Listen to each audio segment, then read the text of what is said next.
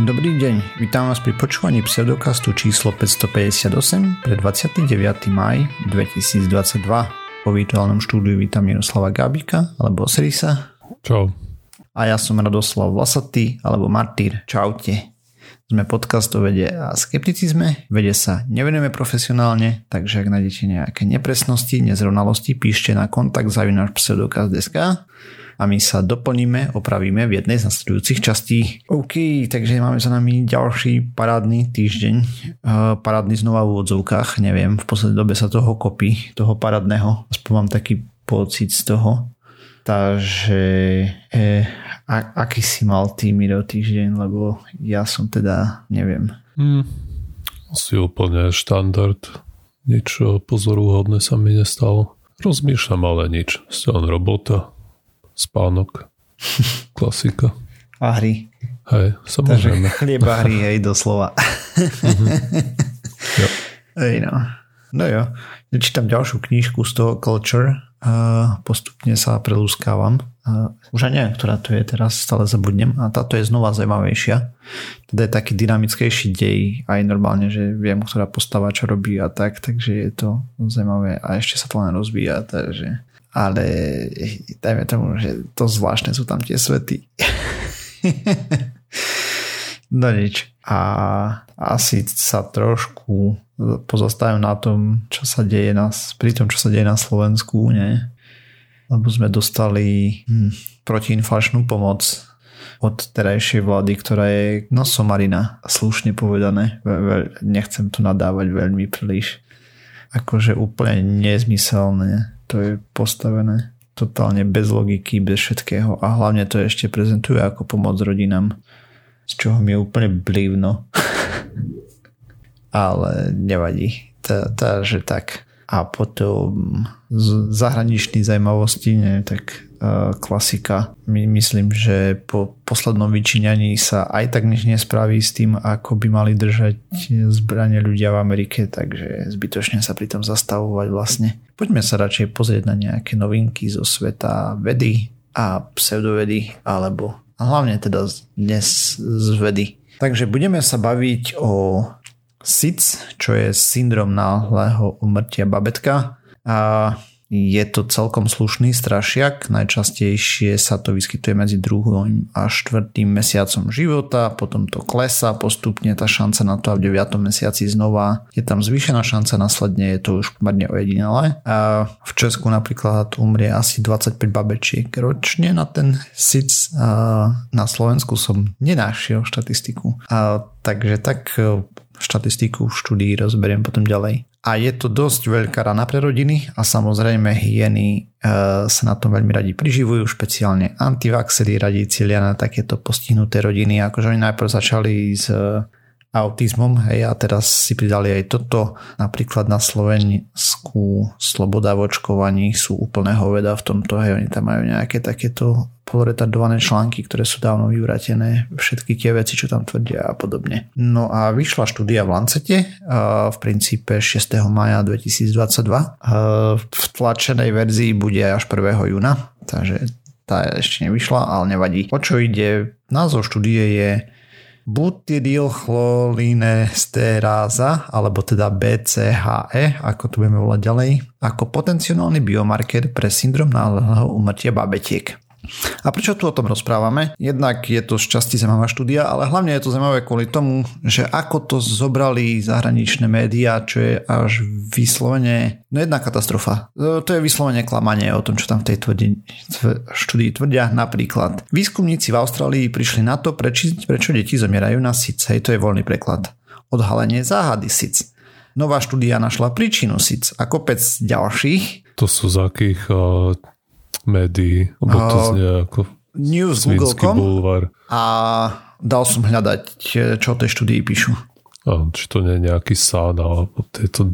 Akože hej, ale vieš, to je, on, ne, nemalo ľudí to číta. Proste nie všetci teraz si nalistujú, ja neviem, science-based medicine, alebo priamo na Lancet si pôjdu prečítať, čo píšu štúdii a podobne, vieš. No veď, nie, nie, ale Myslím, že každému je jasné, že ten bulvár to proste úplne domrví celé, ale podľa mňa jediná zaujímavá vec tu, čo sa dá opýtať je, či to domrvili aj normálne médiá, alebo tým sa to podarilo ja, CNN to celkom dobre. zvládli, čo som pozeral, Verge to celkom zvládli a tak, že je viacej tých normálnych médií, čo to dali celkom dobre. Vyslovene tam upozorňovali na to. A predpokladám, že to dali dobre kvôli tomu, lebo sa tam ohradzovali nejaké odborné organizácie, čo pomáhajú takýmto rodinám a tak ďalej, že čo mm-hmm. za mhm. bullshit, teda e, čo za nezmysly sa to šíria po internete. A mne to úplne pripomenulo slovenský prístup k správam z vedy, ktoré v štýle americkí vedci povedali niečo, čo úplne nepovedali, totálne prekrútené a nezmysly a o týždeň potom presný opak a tak ďalej a tak ďalej. Hej, určite si napamätáme na tú éru reportovania vo vede na Slovensku, takže kvôli tomu. No a teraz uh, v princípe my poznáme SUIT a SIDS, uh, kde SUIT COVID je sudden unexpected infant death, teda náhle neočakávané umrtia.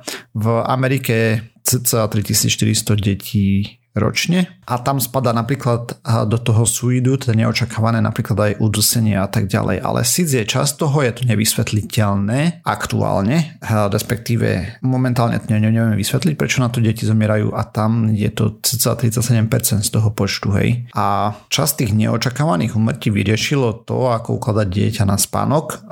Tam bola veľká kampaň pred veľa rokmi, 1990, proste 30-40 rokov dozadu, 80-90 a tak ďalej, kde vlastne prebiehalo to, že odtiaľ vlastne vychádzajú inštrukcie, že dieťa máš dávať spávať na chrbát, podľa možností do vlastnej postielky, bez prikrývok, mekých hračiek a mantinelov, proste uh, bez klasických dusičov, tak to poviem. Uh-huh. Hej, že, lebo to malé dieťa vlastne sa tam nacapí, hej, a potom sa udusí, lebo sa nevie odvrátiť alebo dačo. No. A bol veľký pokles suidu, hej teda, ale SIC zostal plus minus rovnaký na 100 tisíc obyvateľov. A čo robili v tejto štúdii? Zobrali 67 detí, ktoré zomrali na SIC a 10 bola kontrolka, to znamená, že maličká štúdia, prvý vykričník, hej. Krv mali zo vzoriek tesne po narodení, mali vzorky krvi a teda vedeli nejaké informácie, eh, čo bolo u nich, hej, eh, predtým, než zomreli. Takže porovnali, porovnali hladiny toho BCHE, nakoľko mali určité hypotézy a tie hypotézy boli postavené na tom, že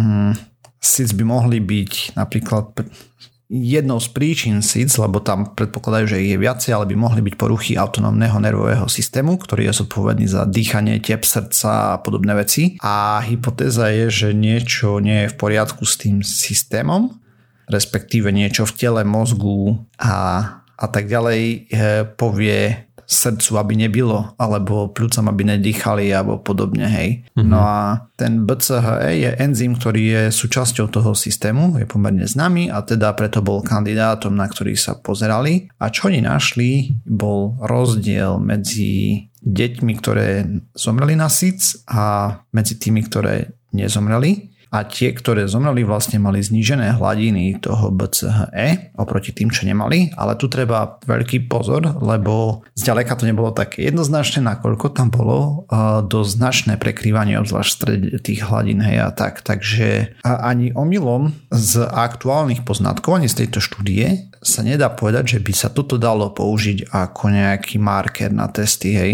Nejaký biomarker. Proste je to zaujímavé, na čo prišli, bude treba viacej výskumu, je to významný objav, ale zďaleka nie je taký, ako to predvádzali tie nezodpovedné médiá, hej, že proste našli sme liek a podobne a vysvetlené to je. Lebo práve tí ľudia, ktorým zomrelo takto dieťa a tak ďalej, by radi asi chceli nejaké vysvetlenie, vieš. Zostaneš pri tom, že toto, aj keď si pozrieš tie stránky, ktoré to opisujú, tak v prvom, čo tam je, dobre, že nie, 20 jednotkov headerom, že nikoho to nie je chyba, hej že za to nikto nie, lebo veľa ľudí sa obvinuje potom, no, zvlášť matka a tak ďalej, že proste s tým nevieš nič spraviť za normálnej okolnosti. Proste smola, hej, keď sa toto stane. No a e, v princípe práve tie odborové organizácie, ktoré pomáhajú takým rodinám a tak ďalej, byli na poplach, že doslova našli články, kde tvrdili, že vieme, čo spôsobuje síc, čo nevieme, ani títo to nevedia. Majú jeden biomarker, ktorý absolútne nič nemusí ukazovať v konečnom dôsledku, hej. A už vonkoncom nie, že budem mať liek, ako niekde tvrdili, alebo test na detekciu, čo tiež nie, na základe toho a tak. A z, tejto štúdie to jasne vyplýva, že to nebude za 5 a ani za 20 rokov pravdepodobne. Čo aktuálne vieme o SIDS je, že je to komplikované. Pravdepodobne tam vplýva veľa faktorov, nejaká ich súhra a tak ďalej. Poznatky sú pomerne mizivé. Asi nikto nebude držať svoje dvojmesačné dieťa v labáku, že by mu robili 500 testov denne, hej, na všetky možné hladiny, všetkých možných, ja neviem, proteínov a neviem čo všetkého. Proste to je nereálne. Samozrejme, tie iní poukazujú na to, že už bol pokles a tak ďalej. V skutočnosti išlo o rekvalifikáciu, hej, kde proste zistili predtým aj to náhodné udusenie sa bolo klasifikované ako SIC 1960 dačo, hej a potom prišli na to, že kvôli čomu časť toho vzniká, takže to už bolo klasifikované inač, tým pádom sa to vyškrtlo zo SIC, hej, počet tých umrtí a sa aj značne zredukoval, ako som spomínal, lebo bola tam nejaká osveta a tak. No, ale možno sú tam schované ďalšie veci, ktoré nepoznáme, hej, a tie, keď potom na to sa príde, ja neviem, že tu nie, niečo v nervovom systéme, v imunitnom systéme je nedobré, alebo boh vie, tak potom to bude zase klasifikované, to znamená, že znova sa zniží počet, hej, na chvíľu a tak. No, ale to ešte nevieme. A tie organizácie zároveň naznačujú, že štúdia je povzbudivá, ale nie je to cesta k lieku a, a zďaleka to nie je ani odpoveď na to, že čo to spôsobuje ešte. Je to náznak, že možno niektoré prípady by s tým mohli byť spojené, ale realita je taká, že ešte nevieme a oveľa viacej výskumu bude treba. No a tu ešte by som nadodal, že veľakrát v histórii sa ukázalo, že najdenný biomarker nakoniec bol na nič, hej, a ani na diagnostiku a nie to ešte na liečbu, ale že to bol iba náhodou nejaký ne, náhodný súvis. E, keď si pamätáš, sme tu rozprávali, myslím, že o nejakých nanosoch na mozgu. No, Alzheimer. Presne. A nakoniec vysvetlo, že to už bolo, že to nebolo znamenie toho, že to bude mať, ale že to už máš. Hej, že už tam prebieha ten proces. Že to už bolo neskoro, už keď boli tie nanosy, tak to už bolo akože eh. A tuto, no ako som vravel, hej, proste bol tam veľký prekryv medzi tými hladinami, takže tak skoro to z toho nič nebude. Teda a určite nie liečba toho. Hlavne ako sa dajú liečiť mŕtve deti. Dobre. Uh, a daj, dajme tomu, že by si mal nejaký sprej. Prevencia alebo... možno. Hej, ja viem, ako, samozrejme, to si srad, som si snažil robiť dosť morbidno. Sorry. Ale, ale tak, takže toľko v skratke k tomuto z mojej strany. Dlhá cesta bude. Je tam veľa príčin možných. Do, do akého veku je dieťa ohrozené tým SIDS? To v princípe do roka. Maximálne dvoch, ale to už je mega zriedkavé. Ale sú tam šance aj u starších detí, hej. Takže, ale to väčšinou skončilo udusením nejakým náhodným. Hej. Čiže keď povedzme, už sa vie mrviť a... Hej, keď sa vie otočiť nejak... samo, tak sa zvyčajne nezadusí, hej. Tak to ide dole, hej, už tá šanca. Uh-huh. A ono sa vie mrviť už okolo 4 mesiacov, vieš, proste že sa začína otáčať alebo tak. A Hej. tam je práve ešte zvýšené riziko. Ešte okolo toho 9. mesiaca absolútne nevedia prečo, hej, je znova zvýšená šanca. Čo už veľa detí vie aj ich možno sa postaviť a, a podobne, niektoré aj chodiť, hej, v tom veku. Ako postaviť už určite, hej, v 9. mesiaci, Hej. takže no, to je jedno, nepodstatné. Proste tak to je. E, máme veľa otáznikov, a malo odpovedí. A samozrejme, že sa nájdú hyeny, ktoré to budú zneužívať. A to som tu nespomenul na to, že teraz oni našli ten biomarker BCH, hej, a na milión percent budú všemožní šarlatáni a tak ďalej ponúkať tak kde v Mexiku a podobne mastičky a podobné nezmysly, hej, čo voči tomu zvýšime hladinu pre vaše dieťa a podobne. a, no nič, dobre, škoda reči. Poďme ďalej. Dobre, a ja mám jednu spravičku, čo sme nakousli minulý týždeň, alebo pred dvoma možno už to bolo, a to bolo o tých rastlinkách, čo vypestovali v mesačnej pôde. To bolo minulý asi. Sme to len tak, asi tiež sa mi zdá, že minulý. A čo sme len tak okrajovo spomenuli, tak a by sme tu doplnili, že čo sa tam vlastne stalo. Mm-hmm. A tak vieme, že to bude veľmi dôležité vedieť niečo vypestovať v mesačnej pôde. By sa to zišlo, keď tam možno o 3 roky už bude mať mesačnú základňu. Snáď. Možno. Ale... Dajme tomu, že ten termín je optimistický aj o 3 ano. roky ešte veľmi. Šanca nie je nula. Hej? Áno, je to tak. Dobre, a veľmi hej, vtedy by kozmonautom alebo tým osadníkom a pomohlo, keby sa mohli vypestovať bandúrky napríklad. No ale otázka je, či vôbec v tej pôde by sa to dalo vypestovať. No tak vieme, že keby to on zobral, tak nie, určite nie.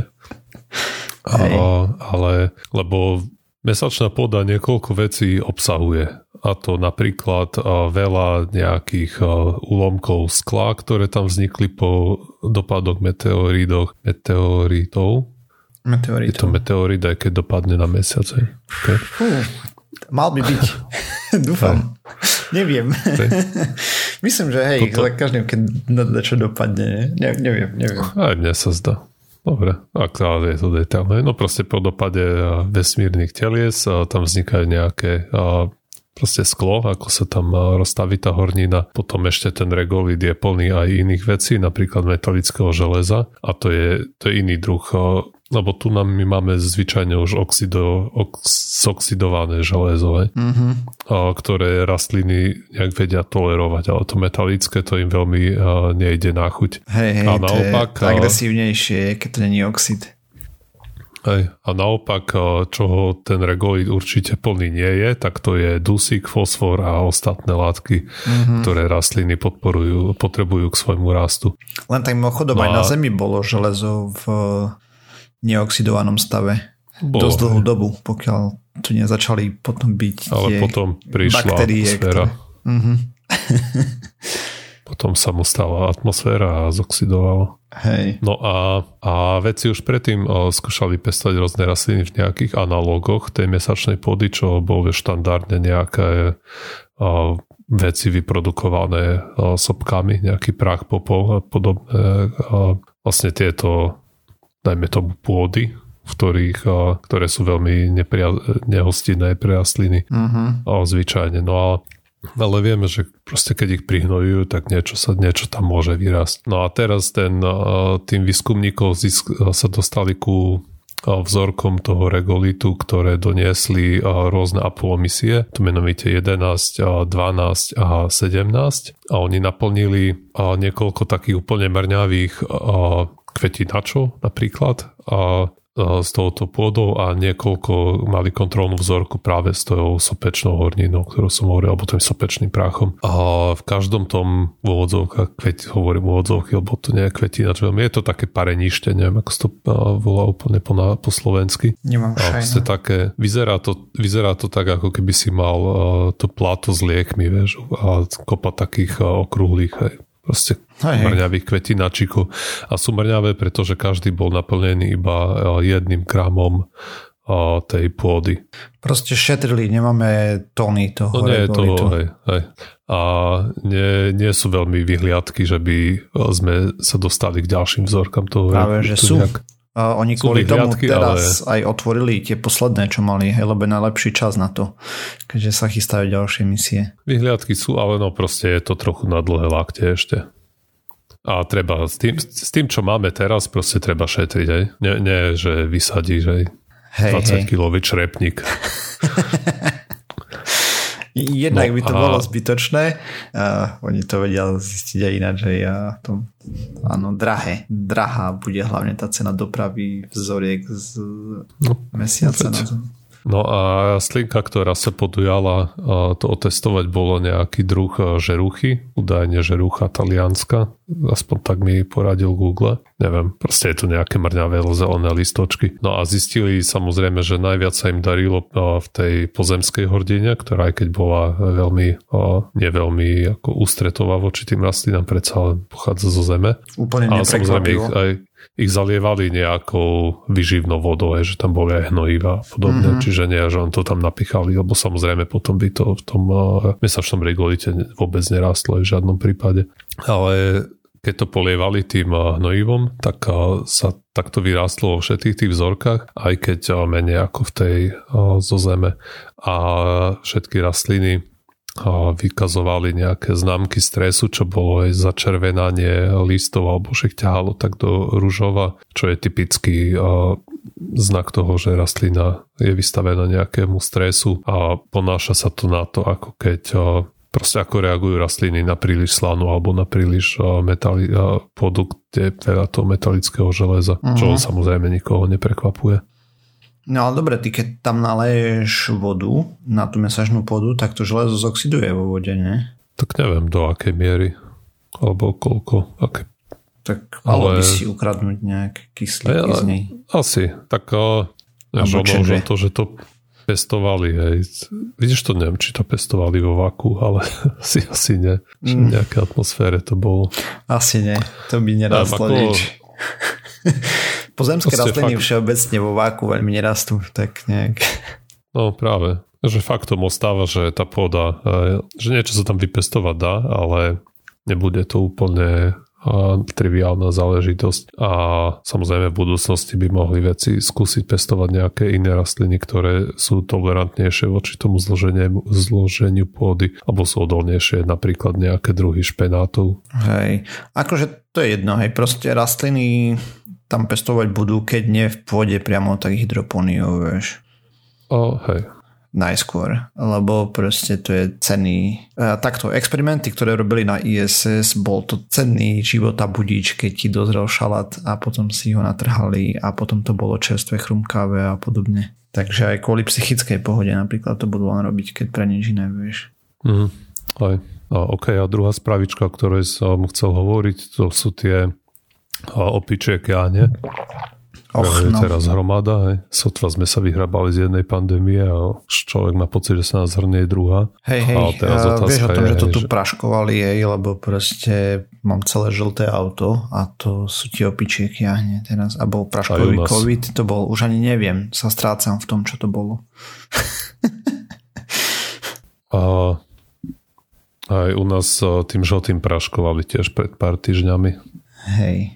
Repka olejná. No. Takže... Tak uh, neviem, či v Berne priamo máme uh, To je jedno, repky, to nafúka ale... z diaľky.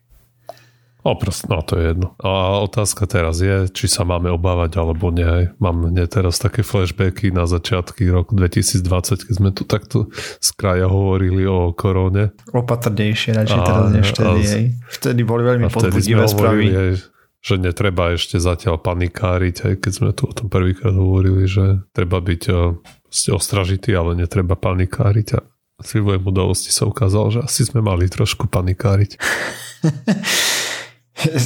Nikto netušil, že sa toho tak krajiny odvážne chytia a tým myslím totálne hlúpo v tej dobe, hej. Akože teraz už vieme, čo môžeme čakať od volebných predstaviteľov, takže a nič. Uh, ideš, sorry. O, aj, no a teraz otázka je, či sme v rovnakej situácii. Takže čo, čo, je ten, čo sú tie opičie káne? O, vieme, že boli kedysi práve kiahne a tie sme v 80 rokoch vyhubili vďaka očkovaniu. A tie boli dosť nakazlivé a mali veľmi vysokú umrtnosť, ktorá sa šplhala až dajme tomu ku 33%, takže každý tretí nakazený uh-huh. umrel plus minus, aj nebudeme tu, hej, to bolo samozrejme nejaké rôzne vekové skupiny a tak ďalej, tak ďalej, ale a, ste bolo to strašné ochorenie. A opičie káhne sú príbuzné a majú a, relatívne podobné príznaky, ale majú oveľa nižšiu smrtnosť. Takže čo sa Zatiaľ, deje, že asi... primárne Zatiaľ. likvidovali opičky na ľudí, hej. No áno, to je, je to zoonautický vírus. Mhm ak sa to prekladá, to je proste ochorenie, ktoré prebýva v nejakých zvieracích rezervoároch a štandardne na človeka preskočí tak, že nejaký obyvateľ v Afrike z pravidla zje nejaké zviera, ktoré bolo chytené v džungli. Ten bushmeat preslavený. Alebo na teba ako... nakýcha prasa a podobne. Hej, tam je viacej možností Pres... prenosu, ale... Štandardne štandardne, ja som sa do aspoň nadobudol som dojem, že zvyčajne to je ten bushmeat. Mm-hmm. Hej, akože v tomto prípade asi hej. V princípe, čo je problém, je kontakt ľudí s divými zvieratami.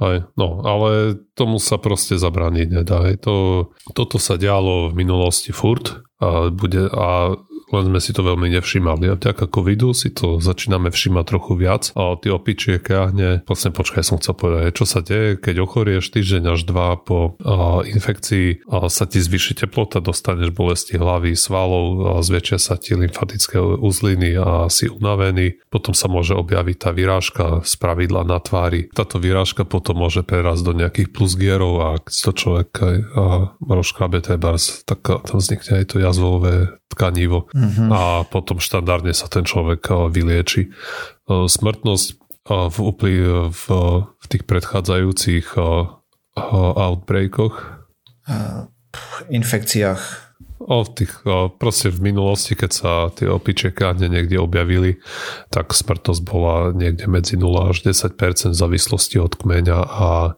a, a od veku toho pacienta. Ja tak neviem, či to boli zrovna epidémie. Hej. Koľko no, percent, prepáč, to bolo... do toho skákal? 0 až 10. Typicky VHO uvádza 3 až 6% To je mega veľa aj tak. Ono to závisí, no závisí to od kmeňa a treba od veku pacienta. Mm-hmm. Čím mladšie je dieťa, tým je to riziko vyššie. Hej, ale kebyže vezmeme strednú hranicu od 0 do 10, 5, tak to je brutálne veľa stále. Akože nie je to 30, o... ale stále je to veľa. Hej, ale myslím, že to číslo je, keď nemáš očkovanie a nemáš žiadnu zdravotnú starostlivosť. Mm-hmm, OK.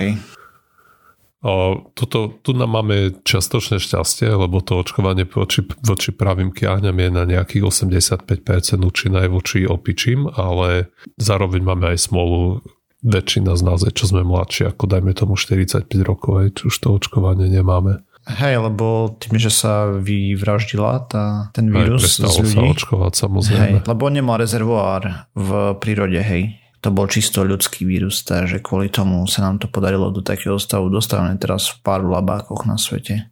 Aj, o, ale v každom prípade očkovanie je účinné a Moderna už pracuje na mRNA vakcíne aj proti týmto opičím kiahňam. Mm-hmm že keby sa to vymklo spod kontroly, tak opäť je tam nejaká zbraň v zálohe. A v minulosti teda, ako som hovoril prvýkrát, tie kiahne sa v ľuďoch zadokumentovali v roku 1958 a potom v roku 1970 boli v Kongu, tam niekto ochorel a potom v strede roku 2003 71 prípadov bolo bolo 71 prípadov vrátania aj na pôde Spojených štátov amerických a potom v roku 2018 boli 3 prípady v UK, takže nie je to úplne hej, prvýkrát, čo sa to teraz objavuje. No, samozrejme vďaka tomu covidu sme oveľa citlivejší na takéto na správy tohto typu. Hej, no a toto bolo v trošku väčších počtoch, nie? Teraz... Hej, teraz uh, v aktuálne, no alebo okolo týchto dní, keď to nahrávame napríklad 25. mája, tak eh, som čítal, že je okolo 200 prípadov. Eh, Čo je dosť. No. Zadokumentovaných, aj keď teraz, eh, čakaj, kde som mal to číslo. Áno, a Takže ku dnešnému dňu máme približne 250 prípadov v 16 eh, rozličných krajinách, ale z COVID už by sme mali vedieť, že to, ten počet prípadov, ktorý vieme, môže byť niekoľko týždňov spozdený, 1-2 týždne spozdený za skutočným stavom, mm-hmm. ktorý je vonku. A to je ďalšia vec. Hej. Čím viacej infikovaných, tým väčšia šanca, že vírus zmutuje, lepšie sa prispôsobí na to, aby sa šíril medzi ľuďmi. Lebo čo som čítal o tomto, tak tam je šanca, že sa nenakazíš. Hej. Proste, že není to, tá R0 není až taká vysoká zatiaľ. No ono, tu a teraz sa zostávame ku kľúčovému rozdielu medzi opičími kiahňami a covidom a to je ten, že tie nie sú prenosné vzduchom, tieto opičie kiahne. Mm-hmm, zatiaľ. Čiže typicky sa to prenáša telesnými tekutinami alebo proste kvapôčkovou infekciou je nejaký kontaminovaný povrch môže byť, ale ale zatiaľ to, sa to neprenáša vzduchom tak ako COVID. Takže a, je to proste taký typ ako napríklad Ebola, hej, že podobné mechanizmy prenášania sú tam. Mm-hmm. A samozrejme rovnaké opatrenia budú veľmi účinné, že sa vyvaruješ kontaktu e, tekutín e, s tým e, chorým človekom a izolácia a ste v západnom svete tieto, a už tieto opatrenia by mali byť veľmi účinné. A potom v Afrike zase sa rozšíria komunika- a komunikácie, sorry, dezinformácia, hoaxy a potom si ľudia začnú brať domov tých chorých z nemocnice, lebo tam ich zabíjajú. A, a tak. Hej. Ale našťastie aj je to veľa menej smrteľnejšie ako je tá ebola. Mm-hmm. Takže uvidíme. Možno, že o rok tu takto budeme sedieť a budeme si zase búchať hlavu o stôl, že čo sme to tu natárali, že sme Ako mali to není, prečo pri aktuálnych informáciách je to pomerne triezvy pohľad hej, na vec. Realita je taká, že predvídať budúcnosť nevieme, nevieme, ako sa to vyvinie absolútne. Nevieme, aké mutácie bude mať vírus a potom ako sa k tomu postavia úrady, že ako napríklad ešte nebudú zatlkať, že nemali prenos medzi človekom, hej, pričom e, z nejakej inej krajiny. To myslím, že z Tajvanu neprišlo prvé, že hmm. Zaznamenali prenos medzi človekom a tak ďalej dávno predtým, než Čína to priznala. A to už je jedno teraz. Akože škoda plakať nad rozliatým mliekom je. Mm. Už to neopravíš. Takže tak, ale mohli si dať pokoj s tými očimi kiahňami ešte aspoň zo 3 roky, alebo tak nech máme aspoň chvíľu pauzu od pandémii. to nie je... Mohla by byť len eh, jedna kalamita súbežne. Za 10 ročie, alebo 100 ročie, alebo tak. ja, ja už uh, som v takom stave, že Proste nie sú naraz. Stačí.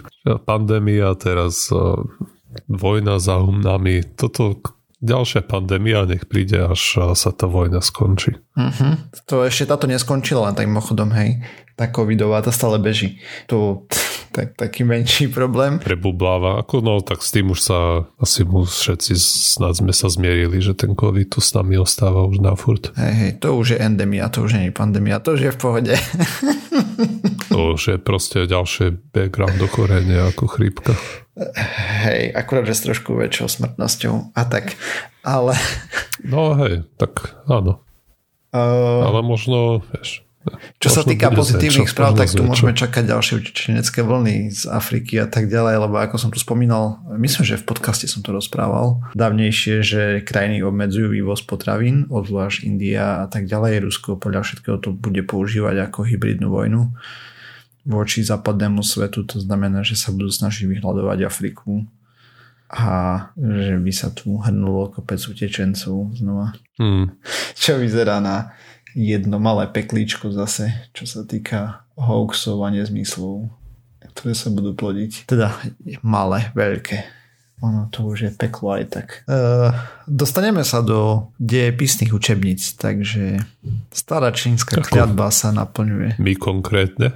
Akože my, my dvaja? dvaja asi nie, ale ako toto obdobie, v ktorom žijeme. Hmm, No čo ja viem, každé obdobie malo niečo. A, no dobre, hej. Aj tie, tie pandémie, vieš, to určite, to aj pred rokom 1900 to prebiehalo, len tie záznamy boli na nič. Uh-huh, určite. A, a po prvé a po druhé to cestovanie, ako vynález lietadla, to tomu veľmi nepomohol. Práve, že pomohol, až veľmi. Ako...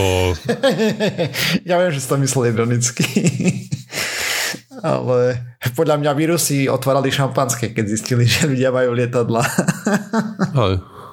Myslím, že ako na to sa nejak bude musieť psychicky pripraviť, že tieto rôzne pandémie tu budú. Mm. Myslím, že kým natiahneme drevené pyžamo, že ešte zo pár ich zažijeme. Asi hej. A jedna vec, ktorá je problematická, je ako postupne utlačame tú prírodu ďalej a dochádza k väčšej interakcii medzi ľuďmi a druhmi, s ktorými sme nemali taký častý kontakt, tak o to sa tam zvyšuje šanca na ten zón, zónický prenos. A proste, že niečo skočí zo zvieratok na nás a z ľudí na zvieratka nám to premotuje a potom sa nám to vráti ako bumerang. Takže to tak. Zajímavé časy. No hej, tak uh, treba čím viacej likvidovať prírodné biotopy niektorým druhom a potom... Správne. Sa budeme... Bylo všade betón, nemá nemá z čoho na človeka preskočiť. Takže vyhliadky sú nadejné, bude zabava. Budeme žiť v zaujímavých historických časoch. Už žijeme a ešte, ešte sa asi toho bude pridávať. Tak to vyzerá zatiaľ. Dobre, takže tým pádom sme sa dopracovali na záver tejto časti. Ďalšia časť znova o týždeň. Nájsť nás môžete na www.pseudokaz.sk, kde nájdete zdroje, ktoré sme používali k príprave tém. Okrem toho nám môžete písať na kontakt náš pseudokaz.sk. Môžete nás prísť pozdraviť na Discord. Okrem toho sme na sociálnych sieťach, ešte na Facebooku, na Twitteri a sme na YouTube, na iTunes a na všetkých možných a nemožných podcastových agregátoch. Ak nás chcete podporiť, lajkujte, zdieľajte a dávajte recenzie, pačiky, srdiečka a bohvie čo všetko na tých podcastových agregátoch. Ďakujeme. Čaute. Dovi.